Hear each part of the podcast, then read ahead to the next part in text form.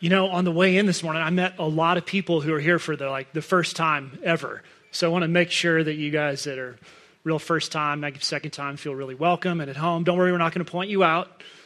Um, but if you drove up here from Gunnison, can you just show us? Come on. Yeah, that's a long way. that's a commute. Thank you for. Yeah, the view's not that great from up there, Steph. When you're up here, you want to come back here, you guys. So uh, it finally let up. The snow let up a little bit.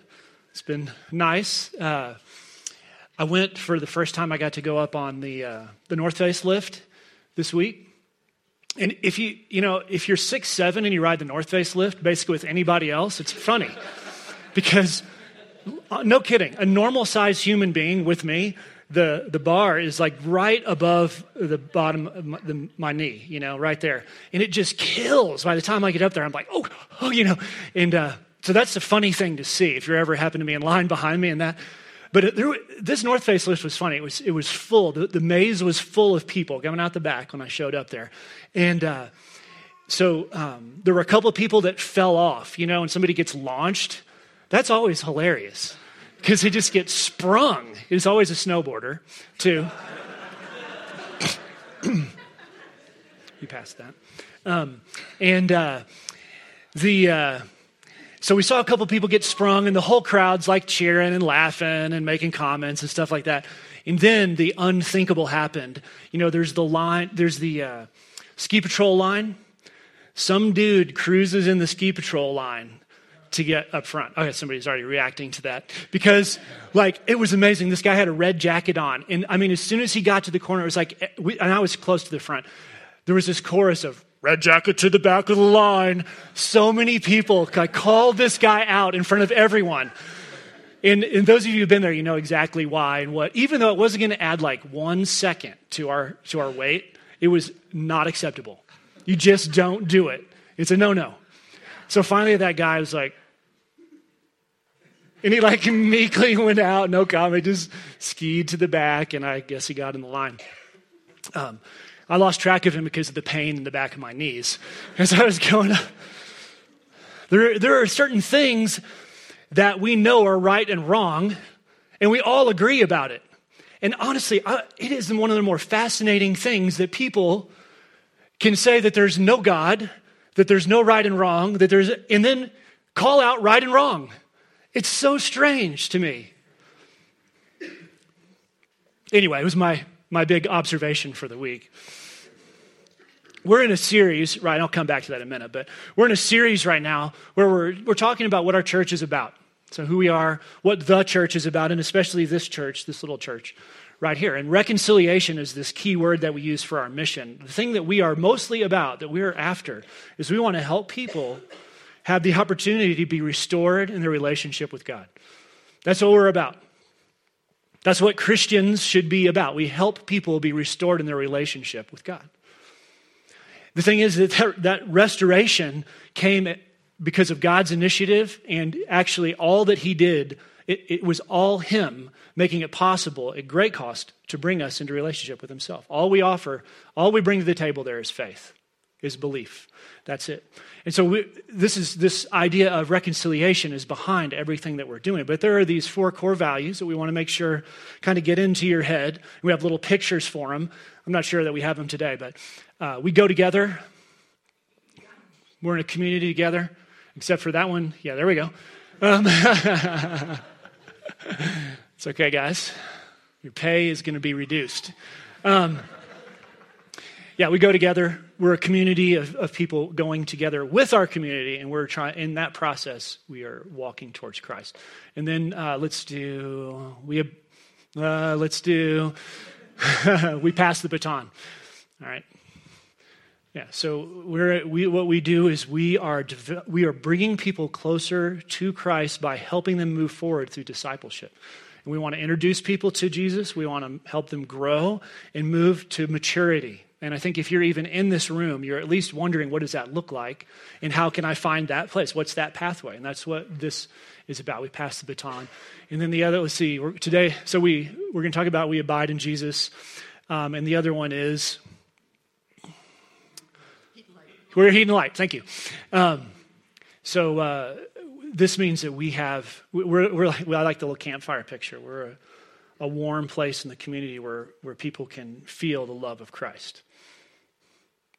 That's who we are. We'll talk more about that another time. But today we're going to talk about what it means to abide in Jesus. It's another piece of this uh, DNA that's a, that makes up who we are. I, uh, I know that women are talking at, at, the retreat are talking about this same topic. And Carrie, who's leading that, said, Hey, Scott, why don't you go ahead and talk about abiding? Because they're, gonna, they're not going to need to hear from you one more time. Women don't always need to hear what I have to say, I've discovered. Um, so, uh, yeah, it's taken me a long time, but I figured that out.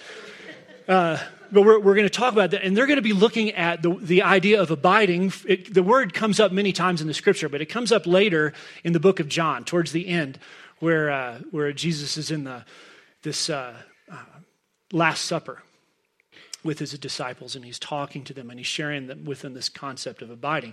But we're going to be a little bit earlier in the book of John, in chapter 8. So if you have a Bible, if you want to flip open to that, we'll put it up here. Uh, I'm going to read to you from John 8 31. So Jesus said to the Jews who had believed in him, If you abide in my word, you are truly my disciples. And you will know the truth, and the truth will set you free. They answered him, We're the offspring of Abraham and have never been enslaved to anyone. How is it that you say you will become, we, you will become free? And Jesus answered them, Truly I say to you, everyone who practices sin is a slave to sin. The slave, does, the slave does not remain in the house forever, the son remains forever. So if the son sets you free, you will be free indeed. So, a couple questions here form up the main point of what I want to talk to you about. One is you know, what does it mean? What do we learn from this passage about what it means to abide in Jesus? What can we see about that? And, and then Jesus makes this uh, promise. He says, when you abide in me, in the end, you will be free. So, what does it mean that we're free when we abide in Jesus? So, that's what we're going to dig into. There, there are a lot of questions that, that I think this passage naturally raises if you, when we'll go through them and look at them. But, you know, what does it mean to abide? What does it mean to abide in Jesus? Uh, you know, I don't know if any of us could just answer that right away. What does it mean to abide? Uh, what does it mean to be free? What are we being freed from? If we need to be free, then we must be entrapped in some way.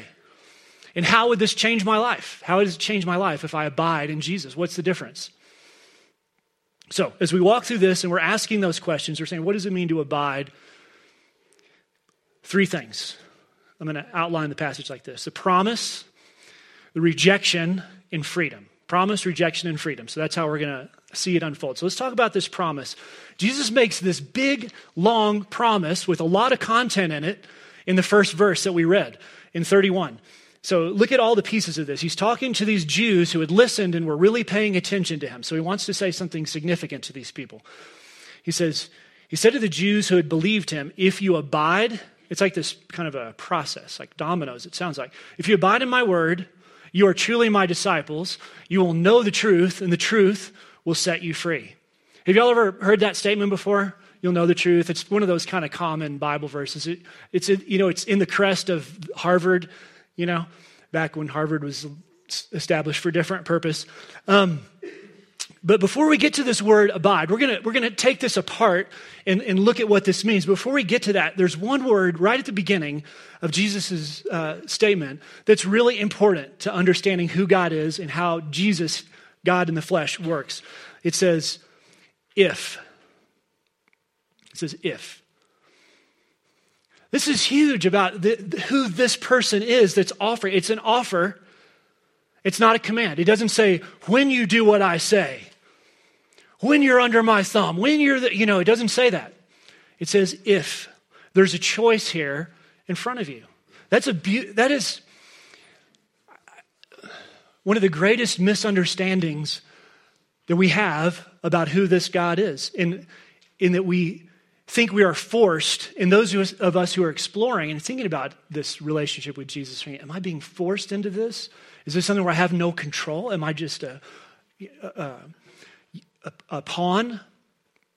He says, if, not when, if. And he's offering something very good. So we were coming to a crossroads with Jesus, and I think each one of us, a different place, wherever we are, are in this place where Jesus is confronting us. And we are making choices. He says, If you will abide in me. You know, going back to that maze idea, you know, all of those people were in that line because they knew there was something awesome at the top, right? And it was, it was incredibly cool at the top. And it's, it's almost like as if the only way to get to the top, if that was true, if there was only one way to get to the top, and it was through that maze, we have that choice. You can choose the maze and go up, or you can not choose. But there's a good thing up there. And this is an offer, not a command. And so we need to see that in the way this story unfolds. When Jesus says, if, it's a really big deal. About, and it shows a lot about his character. But he says, if you abide in my word. So those of you who are like you know theologians and biblical scholars, there's a whole lot in this passage and what this idea of the word is. What does he mean it to abide in my word? Remember at the beginning of John, uh, same book, it says that Jesus is the word. There is a sense in which in this passage Jesus is saying, if you abide in my word, means what he, when he says, you, if you abide in my word, he's saying, if you abide in me because I am the Word. Okay? It also does mean if you know what I've said, if you walk with me, if you abide, in, like we'll talk about abiding in just a moment, but the whole idea that we need to be sure to see is that His Word is not a list of rules, His Word is Himself. Okay? So as this starts to unfold, He says, if you abide in my Word, means if you abide in me. So let's talk about what it means to abide. And it's a cool word in the, in the Bible. It's all used all the way through. But abide means to remain or to stay or to rest in a place. And it's kind of a pretty word, too, I think. There's something that in us, uh, for me at least, when I hear, hear the word abide, it, it gives an idea of peace and gathering almost like if I had to describe it, it'd be like gathering around a fireplace you know, abiding, that safe and warm place. And I think that idea is, is consistent with the scripture, although I don't think he's talking about a fireplace right here. I do think that he is talking about this safe place that we would stay, that we remain in that place, that we abide there. It's where our deepest roots are. When we're abiding, the deepest part of our soul is in that place. You know, I've noticed something about people in Crested Butte. I don't know if this is true and for you gunny people, maybe it is, but a lot of people will, will be here and they'll say, I'm going to uh, take a trip, I'm going home. Have you noticed that? Because almost very few people actually grew up here, right? So they'll say that. They'll say, Yeah, I'm going to I'm to go down to the airport, I'm going home. Because there's another place that their roots still hold them, right? There's this idea of home for Claire and I, you know, we, we're from Dallas. Don't hold that against us. Um, and uh, we're both, both Claire and I are fourth generation Dallas people. So that's from the very beginning of the city of Dallas. So way back. Our roots go way, way back. And then our kids are fifth generation. So when we decided to come here, we had to pull up the roots. And so we sold everything that was there because we wanted to make this our home. This was going to become our home. And we didn't want to have a toe in the water in another place. Right? We made a significant decision to pull ourselves out of that and to come here. So when Jesus says, if, if you choose to abide in me, he is saying, abiding in me is pulling up your roots and putting them in my house. Not keeping a toe out there, but pulling up your roots and making me your home, your safe place, your refuge, the place where you will stay, where you will remain, where you will find peace.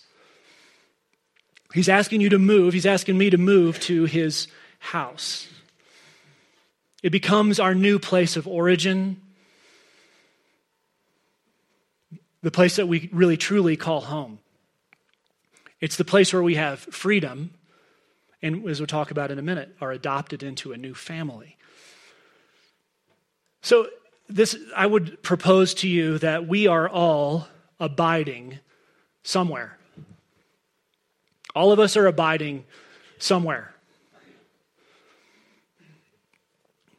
In the deepest part of us, we are looking for a place where, in, in acting on that search, where we're, where we are putting our hope in something, we're, we're moving into that place where we're trying to put our roots and hoping that it sticks. Like success, or moving to a beautiful place, or our athletic ability, or a relationship, or the hope for a relationship, or a hope for a healed relationship, or hope for health. All these, these I'm wondering, I'm asking you, where is the place that you are abiding?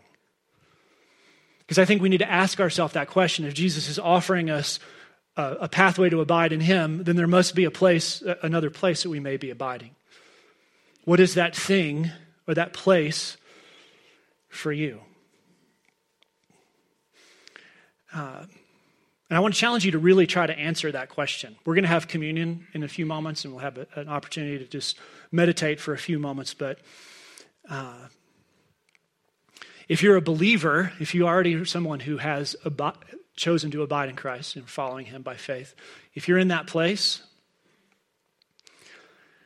we still somehow decide to leave that home. We don't lose our identity within that home, but we choose to go out and, te- and go back to those little places that we used to abide. And if you're looking and you're saying, okay, I don't still don't know about this Jesus thing. I don't know if that makes sense to me. Pulling up my roots and put it all in, I, you know, I don't know. Well, I, I guess the question is, is, is the place that you continue to go and abide, is that working for you? Are those things working for you? Is that image working for you? Is that hope working? Jesus is offering something permanent. And there's another thing he says. He says, uh, he says, you'll be my disciples. When you abide in me, you'll be truly, you'll be my disciples. So there is a, a place that abiding is that is resting in his security and is like being around that warm fire. But a disciple is a follower, and a follower is moving and actually acting. So there is some kind of combination of the fact that um, our faith, when we follow Christ, when we're followers of Him, His, and we are abiding Him, we're actually uh, doing something that reflects our faith in our life. Okay, so if if you're thinking showing up at church is taking care of it, you may be misunderstanding what it means to abide. We're followers of Christ, and you need to, we need to see both of those. You'll become my followers, my disciples. And he says one other little thing there. He says, and this is the word that is kind of the promise, that final part. He says, If you abide in me, a few things, you will find freedom. I will give you freedom. So he's implying that they need freedom, that they need to be released from something.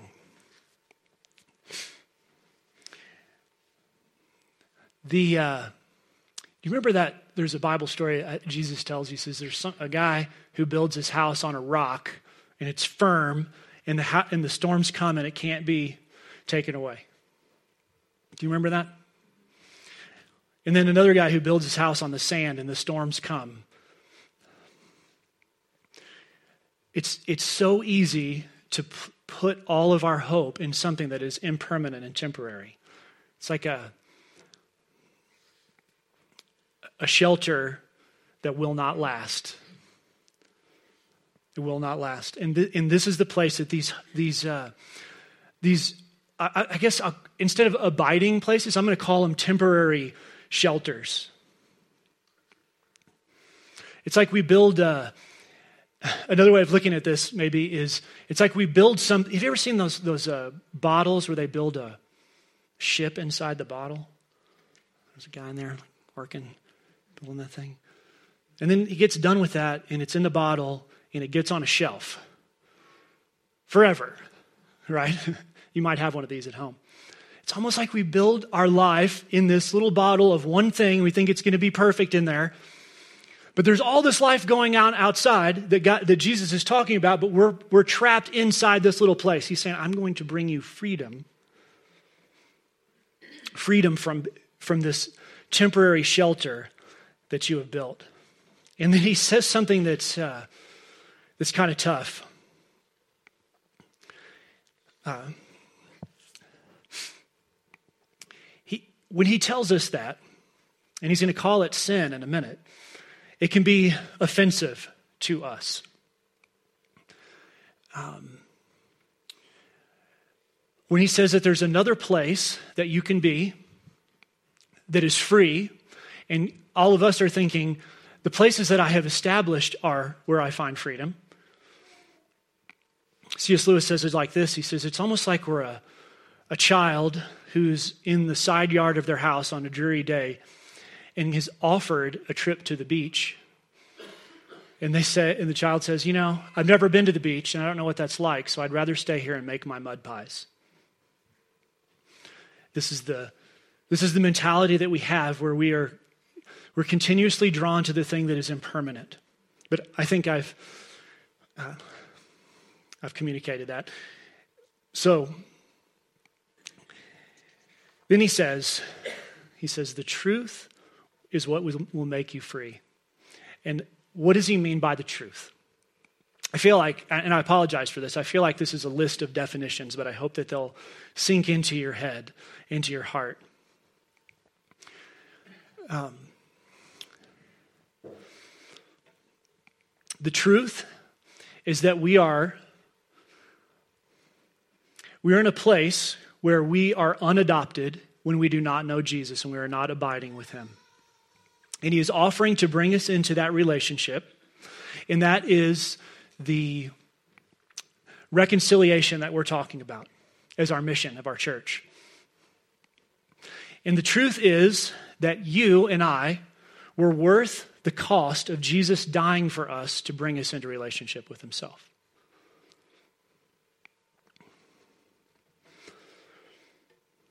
The Bible says if you were the only person that, that existed, Jesus would still have done what he did for you.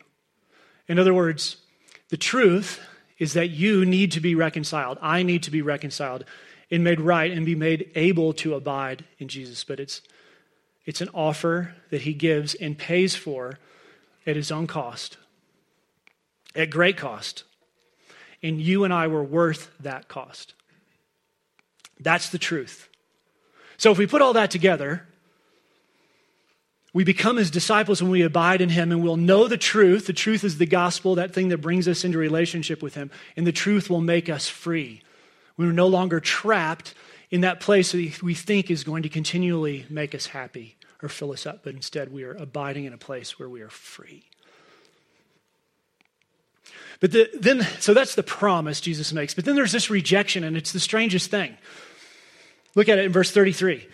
So they answer Jesus and they say, We're the, We are offspring of Abraham. In other words, we're Jews, and you know that, and we've never been enslaved to anyone. How is it that you say you will become free? Now, if you know anything about the history of the Jewish people, you know that they were enslaved many times over. So it's very strange for them to say this. I mean, the crux of their whole relationship with God is based on this, their rejection and enslavement. And in fact, they're under the Roman rule, right, under Roman rule right now. They're not actually enslaved, but they're very close to that. And in their minds, it almost feels the same. So it was really odd for them to say that.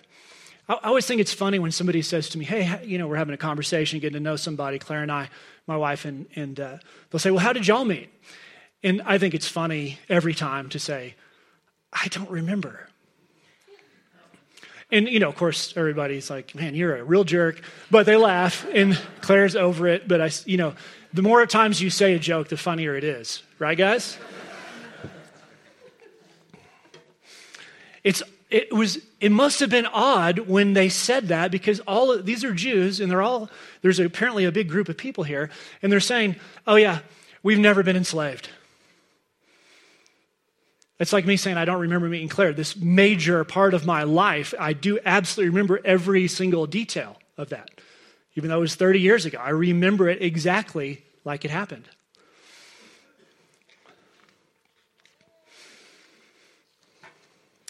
What they're saying is, you know, Jesus, despite everything, we don't need you because we got this.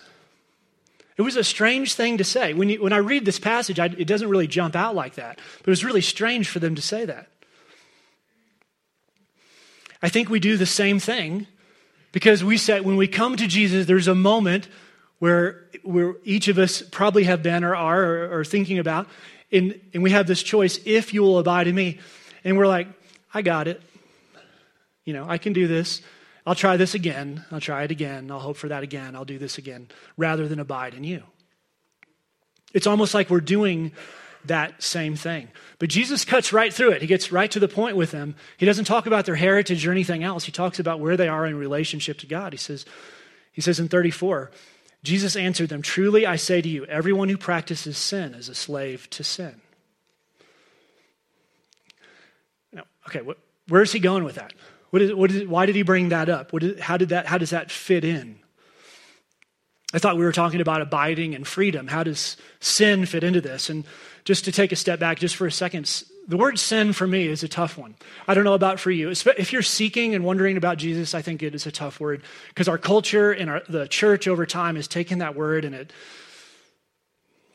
it means that somebody else has it, it has become this thing where somebody else has a right to judge you. You are a sinner. You are bad, right? And so when I hear the word sin, I'm like, I don't know. But I know that that is, it's critical to our understanding of our relationship with God. And here's the thing Jesus isn't saying, even though he has the right to judge, what he's doing is saying, I'm offering you freedom. Do you see the difference in the message of Jesus and the message of the word sin that comes from the church? Or that we, we have adopted from literature and from we have this idea of, of sin as, as just being condemnation. Sin does mean that we're in the wrong place. We're the guy trying to go the wrong way and getting called out. But jesus is not condemning he's offering. There's a, there's a huge difference here He's making a, a simple proposition. He says, if you've chosen sin, and you have chosen sin, then you're living under that because you've chosen against me, and I'm offering you a different way. Sometimes we just don't see the seriousness of sin. I, one other quick anecdote I want to share with you is when I was first dating Claire. It was one of my. It may have been my first trip to see her. I lived in uh, one part of Texas. She lived in Austin. It was like four hours apart. I went over there, great weekend. Uh, I'm driving home and I get pulled over and I get arrested. And um, I get, so this isn't really going well. Um, she's like, who is this? Of course, our mom's freaking out. Well, it turns out that I just had not paid a inspection sticker ticket, you know, months before. But I get hauled like two and a half hours in the back of a police car with my hands cuffed and put through the whole system, put in the thing. I have to call my friends who live two hours away to come bail me out of jail. There's all this cost associated with it. Now, you know, we can get frustrated by that, by those things that happen that don't seem to be fair. I mean, an inspection sticker, come on. However, that's the law, and we all get it. Sin has consequences Wrong has consequences. This, this is the rule that we live under. We all understand it. But we want to say that it doesn't exist and I'm not involved in it. That's what I tell Jesus. I say, you know, I've got this. And he says, no, no. I'm offering you something other than the sin you continually self destruct in. I'm offering you this. I'm not coming here to. And it's so cool. They slap him in the face basically, and say, you know what? We've never done anything wrong. We've never been enslaved. We're just great. And he, his whole purpose for coming was to die because of what they had done. And he just turns around and says, No, no, I'm offering you this.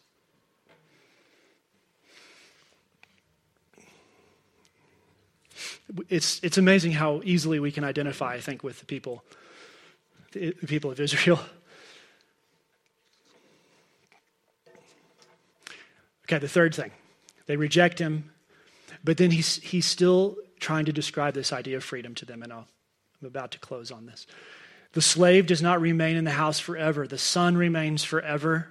If the Son sets you free, you will be free indeed. That's a, that's a cool verse. I love the way that sounds. If the Son sets you free, you will be free indeed. There's something that brings peace about that. It's like a welcome. I really, I really like that.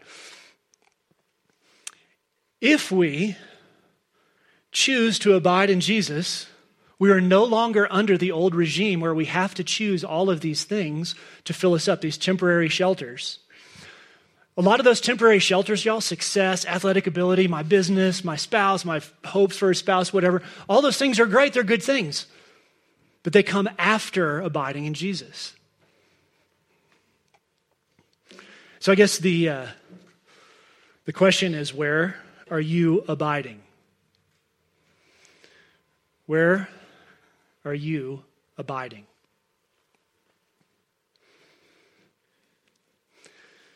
Are you okay on your own? Are you okay making these decisions?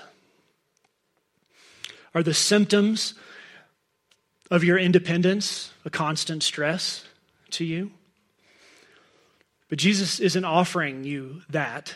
We choose that. He's offering us freedom. He's not offering to judge us, He's offering to give us a safe place of relief, of restoration, of rightness with God. So, what I want to do is, is ask the people who are going to help with communion if y'all will grab the elements back there.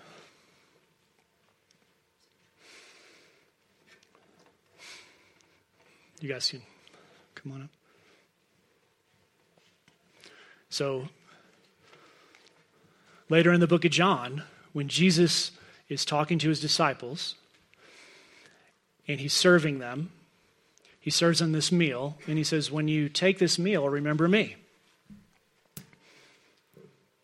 Remember what I'm, remember now after the next day what I have done for you. Right?